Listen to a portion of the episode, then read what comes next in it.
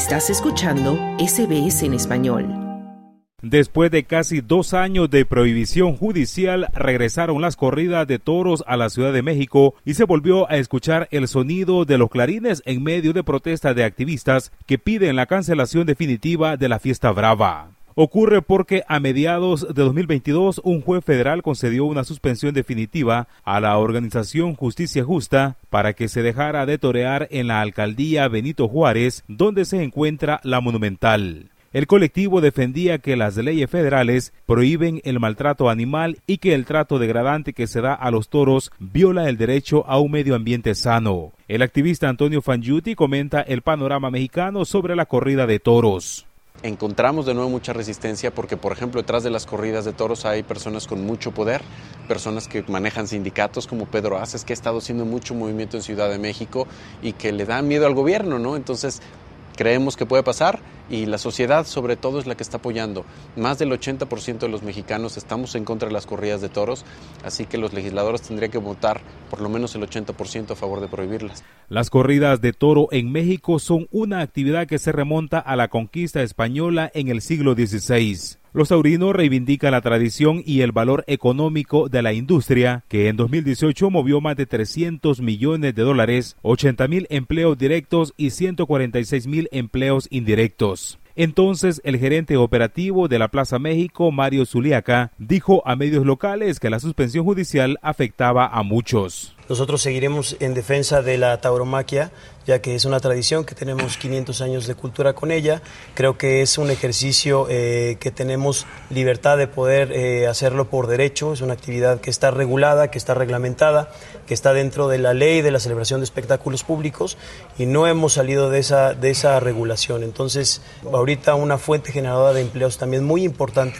Alrededor de 30 mil empleos directos e indirectos que se generan por festejo. Pero en diciembre de 2023, la Suprema Corte de Justicia de la Nación emitió un fallo que dejó sin efecto la determinación hecha por un juez en mayo de 2022. Por eso, decenas de personas se congregaron en la céntrica glorieta de insurgentes para partir después hacia la Plaza de Toro de la capital mexicana, que reunió a 42 mil espectadores. Llegar a la puerta de la plaza era casi imposible si no enseñaban una entrada. Una vez cruzado el cerco se observaba señores de chaleco, sombrero y puro, también señoras muy elegantes en botas de montar a caballo y había puestos de comida y decenas de vendedores ambulantes que ofrecían botas de vino, más sombreros y peluches de toros.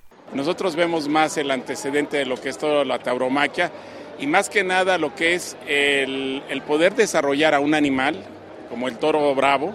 Mucho de lo que negativamente opina la gente que no, no conoce de la tauromaquia es que gracias a ella también no se pierden fuentes de trabajo dentro de este eh, cadena productiva que es la tauromaquia y de todos sus eslabones. Darle gracias a las autoridades y sobre todo al juez que declinó el, el amparo que había y que nos da oportunidad de venir a lo que más nos apasiona. En tanto, las autoridades veían venir un enfrentamiento con el movimiento antitaurino, por eso blindaron la monumental con centenares de policías antidisturbios protegidos tras sus escudos y cascos. Sin embargo, los manifestantes colocaron pancartas con imágenes de tauromaquia y leyendas como no a las corridas de toros y no más muertes de inocentes. Algunos se colocaron máscaras de toro y se pintaron de rojo para aparentar sangre no está cerrado todo aún. Vamos a ganar, o sea, vamos con todo. Primero estamos todas unidas para pedir lo mismo que que se prohíba ya la tauromaquia, que deja de ver estos, estos eventos.